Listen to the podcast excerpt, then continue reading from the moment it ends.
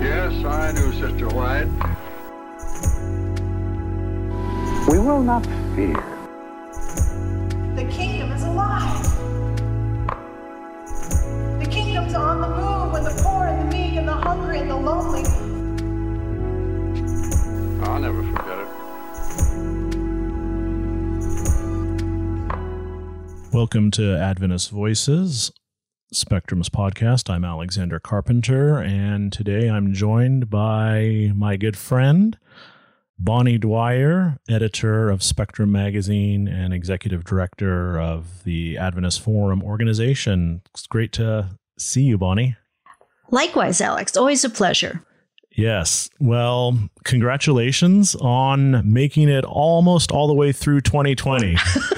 it has been a challenge, hasn't it? yes. So, I want to talk to you about a few things today. One is the um, newest issue of the journal. Congratulations. Great. Um, and then, in addition to that, I'd like to um, hear your reporting on the most recent scholarly meetings. And then, um, as we're moving into the Advent season, I always uh, think it's important for Adventists to think about the ways that um, our um, denomination and our culture connects in with the 2000 year history of of Advent as the wider Christian community thinks about it. So, are you game to talk about all of that? You bet. Great. Let's let's do it. Okay, good. Well, let's actually start off with uh, some reporting. Um, the, the um, Society of um, Adventist Philosophers and the Adventist Society for Religious Studies both met as they do every year um, in the week around Thanksgiving, and you um, attended both virtually. I How did. Was it? What, uh, what was the general feeling from it? Uh, they were both really dynamic conferences. I didn't know what to expect from a virtual conference. And I think both organizations pulled off really wonderful meetings uh, virtually.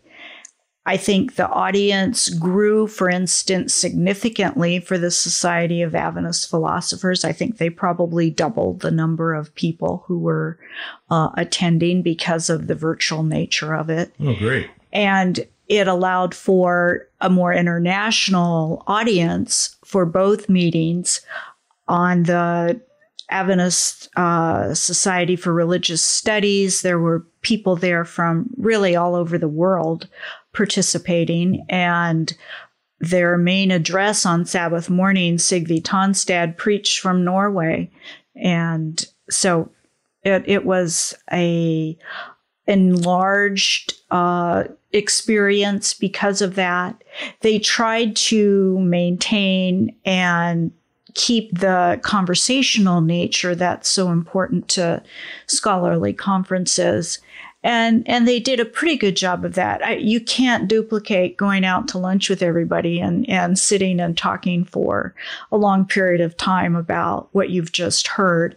Uh, although they at asrs they just uh, even during their breaks they left the zoom open so that anybody who wanted to just sit and visit uh, via zoom could. And i think a lot of people did. So it was the atmosphere was um, friendly and congenial and and uh, talk to um, tough topics like those conferences are want to do and and were really I think very good. I particularly uh, because the Adventist Society for Religious Studies was discussing Sabbath, which is one of my favorite topics, mm-hmm. uh, found it particularly unusual in the papers that were presented and in what I walked away with. So I, uh, but the philosophers did a great job too. Bo- both were really good meetings. Well, let's jump into the conversation about the Sabbath. What were some of the kind of big uh, uh, intellectual takeaways, um, new hermeneutical approaches, um, new um, meanings associated with with um, the Adventist understanding of the Sabbath. What what stuck out to you? Well, the uh, title of the uh, conference was Sabbath Roots, Rest, and Resistance. And so there was a, a lot of talk about social justice. And while I've always associated Sabbath with social justice, I don't know that I've heard it uh, discussed by so many people in so many different ways. Sure. And so, um, for instance, um, Andy Blesser, uh, a 2015 grad from Andrews, uh, who lives in Illinois and um, is connected with uh, Loyola University and has helped with some churches there. Anyway, he did um, a piece on Jesus Sabbath miracles and Adventist ethics. And it, it was an intriguing uh, piece because he was in the discussion of healing, he was differentiating between um, disease and illness and saying disease is a bodily problem that can get fixed with medicine. Um, illness is uh, more societal and requires a cure beyond just uh, pills. And it changes a person's status. Oh, uh, and so he so was like leprosy. Is that one of? um, the illustration that he was using, uh, he was looking at Jesus' miracles and uh, and pointing out, for instance, that um, Jesus heal very intentionally on the Sabbath. yeah. Okay. It wasn't that Jesus that people just happened to come along and it's oh well what am I going to do I've you know no Jesus set up the situation so that he could heal on Sabbath so that he could challenge Hmm.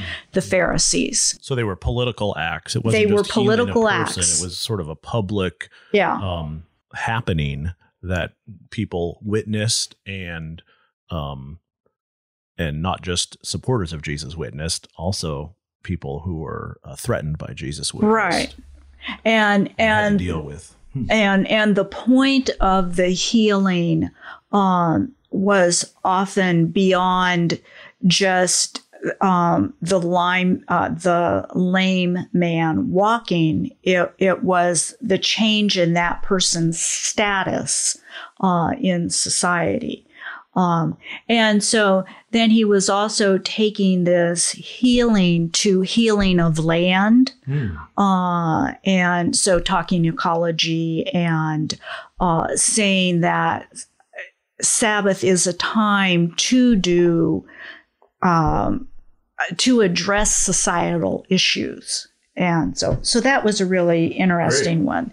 And so then there was another one on healing uh, that went in a, I think, a new direction for many, many people by Von Nelson. And he was talking about crip theology, which is coming out of cripples, Yeah. uh, and the whole concept. sort of a, a language connected to ableism and helping us understand yes. the way that um, we uh, the identity that's connected to our physicality or or or lack thereof.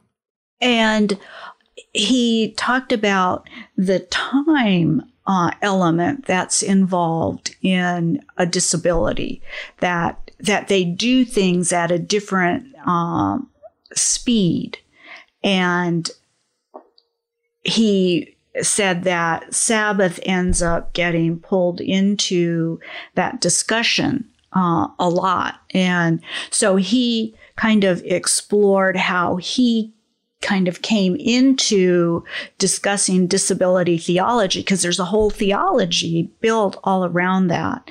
Uh, and um, it was really a fascinating uh, presentation about, um, I think, uh, ways of thinking about like disabled people live in the in between. They live in between what they used to be and what they hope to be. Mm. And, and that liminality position. Uh, and the people who write about, well, what if the lame person doesn't get healed? Do we talk about uh, them being uh, their life in the now? Mm. And uh, the concept of now was really significant in in that whole discussion.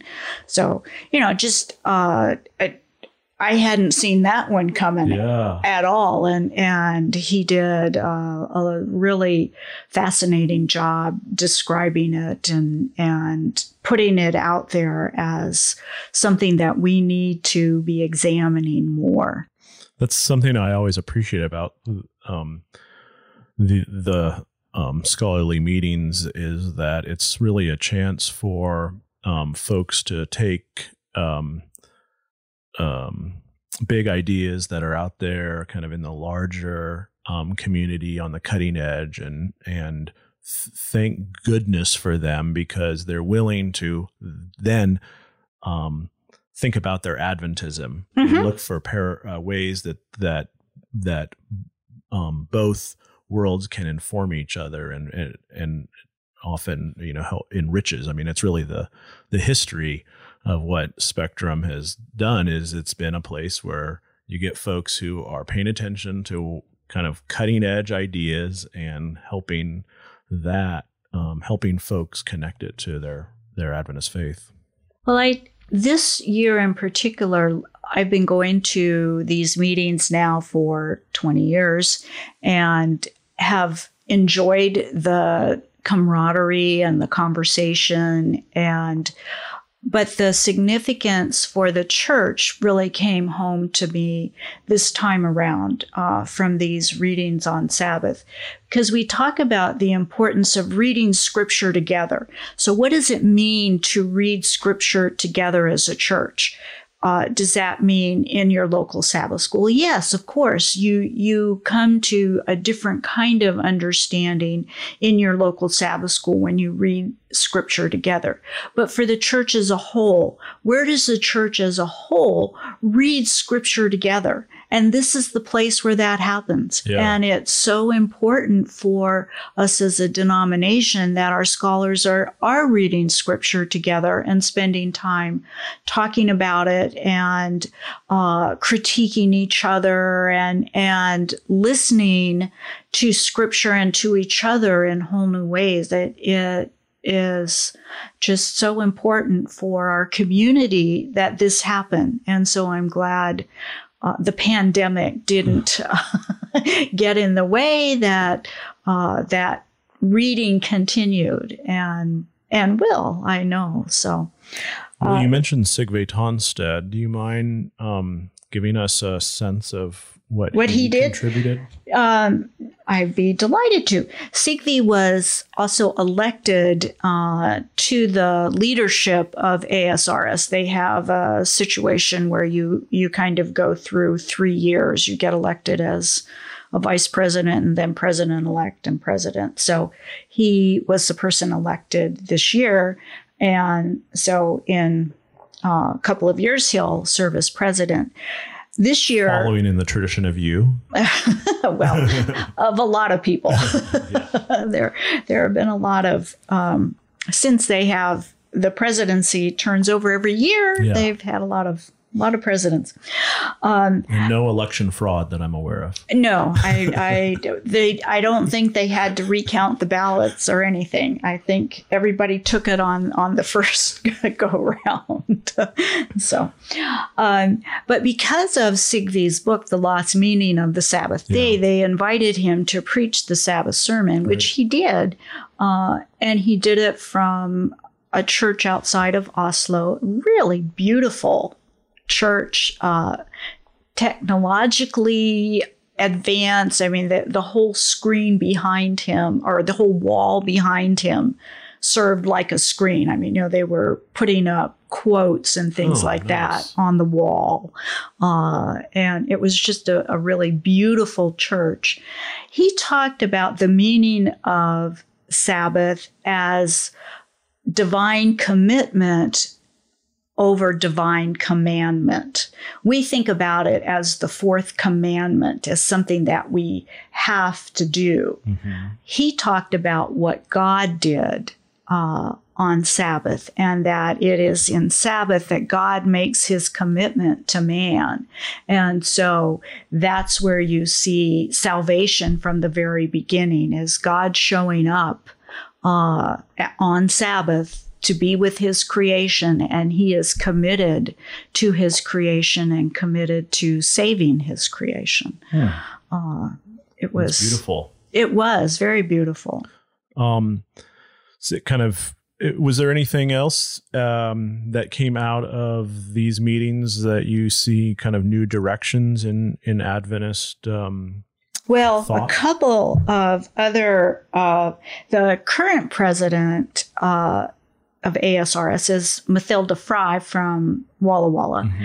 And she did her presidential address on remembering and talked about she's a biblical scholar and it, it was beautiful listening to her interpretation of scripture and seeing where she went for her stories of Sabbath. Uh, she says how we tell the story of Sabbath makes a difference. And she talked about Sabbath like a character and uh, related that to uh, Jewish rabbis who refer to the Sabbath as the queen or the bride.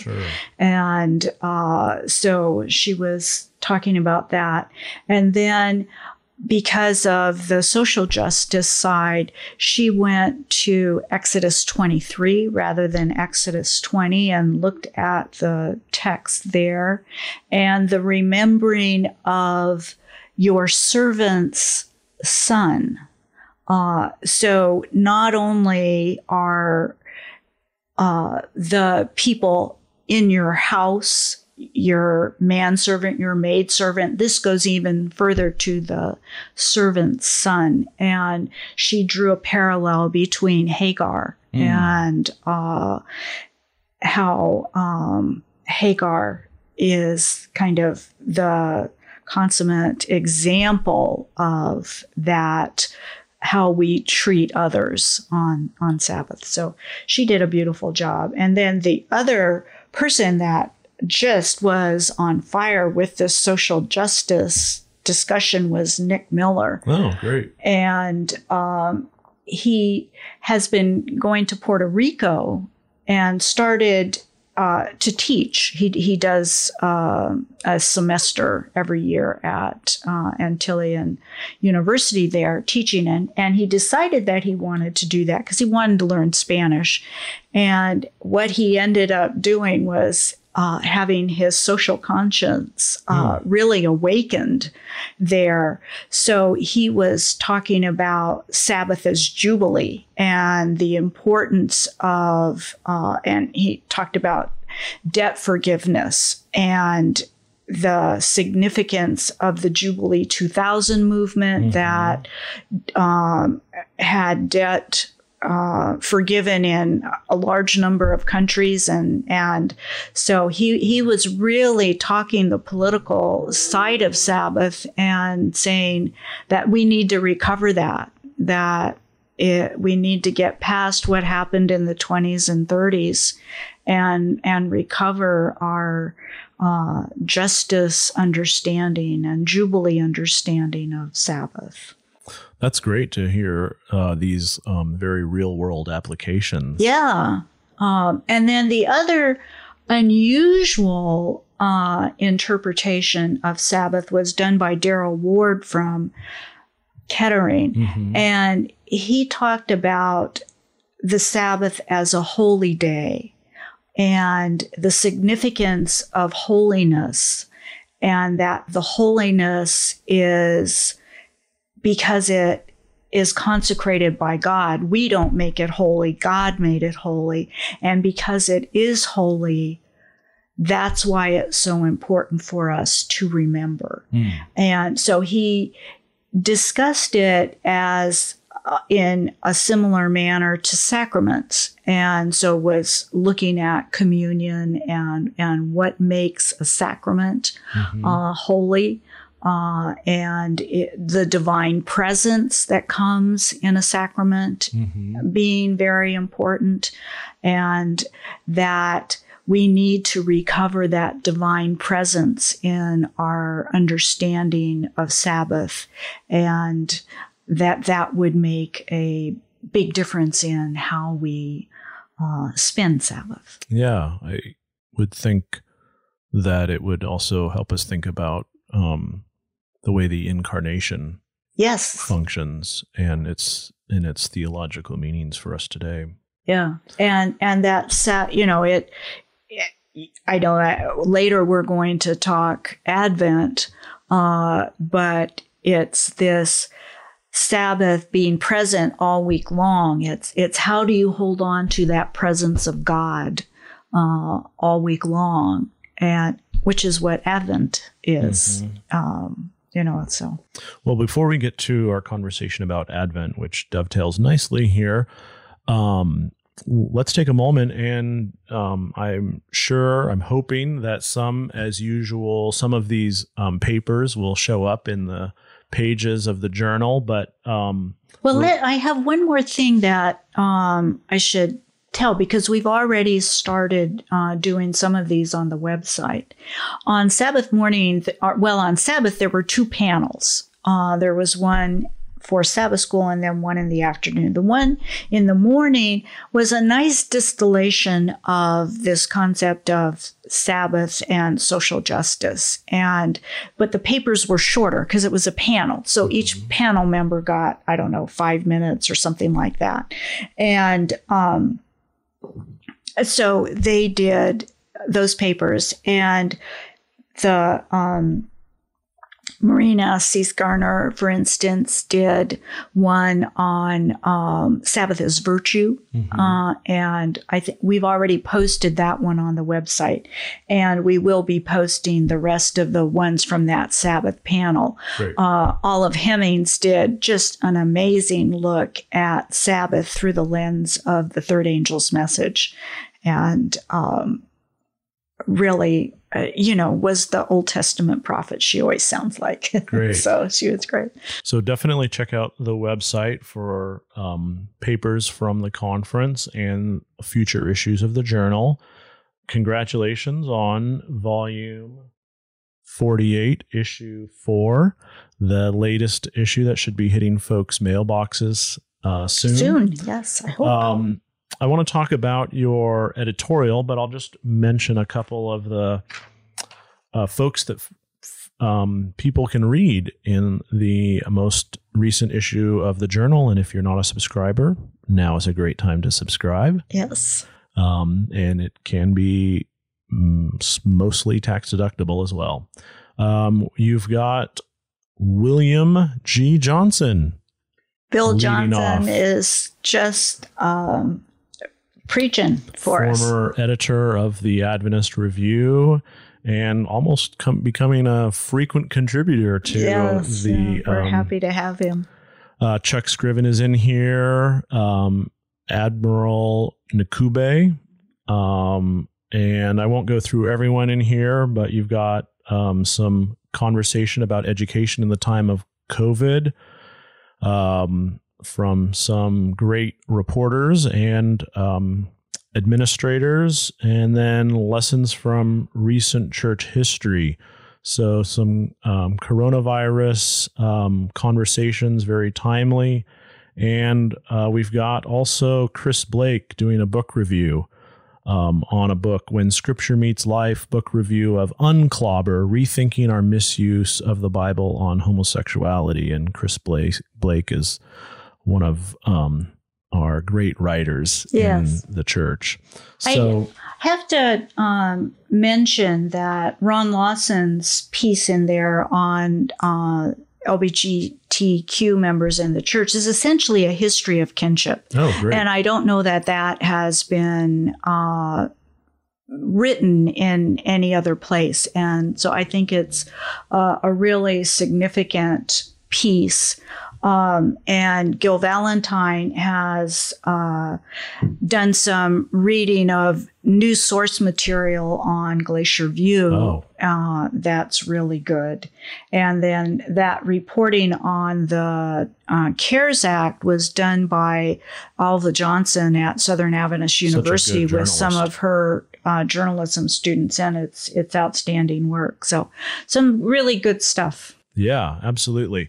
Well, um, speaking of good stuff, you wrote in your you wrote an editorial. Here's the title: 2020, more beautiful and more terrible. Such a great title from Imani Perry's book. Um, what were you thinking about as you were writing your editorial? Well, that book, uh, More Beautiful, More Terrible, I really enjoyed it. And I had not heard of it until our Friday Forum book group uh, selected it as something to read. So I got it out. And in the beginning of the um, book, the author talks about the title more beautiful more terrible comes from james baldwin and, and it was inspired by that she said but it was also inspired by this uh, recording of two trombones by uh, sonny rollins and john coltrane anyway i uh, so i went and looked it up on youtube and started playing it while I was reading the book. And what was fascinating to me was how listening to that music affected how I read the words that were in front of me. And uh, so that combination and, and what she was wanting to uh, accomplish in her book was not only to make you aware of the terrible things that have happened within the racial history of our country, but also the beauty of Black culture and that you have to understand both of those things Sure. as you are talking uh, race in um, at any point in time. And that was a very helpful insight for me, helpful to the discussion of race, which is so important this year, but to the whole year, because this year has had just uh, terrible things with the pandemic and all the people who have died and the shutdown of businesses and and we've all had a terrible time. Uh, but that there can be beauty that can um, exist at the same time. It it isn't one or the other. Um, we we can have both. yeah, we have to hold on to that paradox of Yeah, of really existence um, for Yeah. this time of year is um, a time for me that I always enjoy being at church because I um, just love the Christmas decorations that show up and the warmth that's um, in uh, in the church, in folks' hearts, the hope for a new year that accompanies the Advent season, and um, as we were as you were talking about the conversations among the scholars, you were talking about incarnation and the Sabbath, and I'm I'd just love to get your thoughts uh, um, as a longtime observer of Adventism and a, a longtime attendee of local churches. What um, what does the Advent season mean to you as an Adventist? the uh, music and the lights and and all of that are are really the beautiful sides of things are really wonderful. For quite a number of years, the church, the local church that I go to, has done a drive-through nativity where we have scenes of Christ's life and people drive through and and um, doing that on a yearly basis has made the season, I think, all the more meaningful to me. And the watching people take on the role of the various characters in in the story. And so that it's Christ's story, but our story becomes part of his, hmm. that, that back and forth between Christ's story becoming ours and ours becoming part of his, that exchange of story, I think is significant. And that the story is about joy uh, that that's what he came to bring was joy. Mm-hmm. and this year in particular boy do we need it. Yes. uh, and so anything that can bring us to that joy is is such a blessing. Very true. Well it's always fun to talk with you. And um, it's especially nice now as as we're thinking about the um, the kind of closing of this year to um, get a message of joy and to look for um, joy that's out there. So thank you very much. Thank you, Alex. Always a pleasure. Yes, I knew Sister White. We will not fear. The kingdom is alive. The kingdom's on the move when the poor and the meek and the hungry and the lonely I'll never forget it.